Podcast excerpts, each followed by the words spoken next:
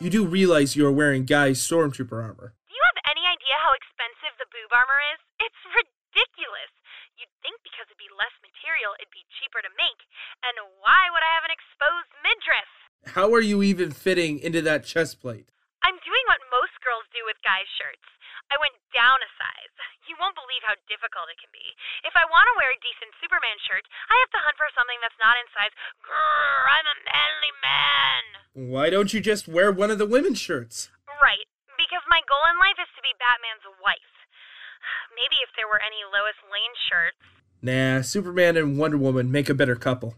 Jess, please shoot him again. Yes, ma'am. I will have my revenge.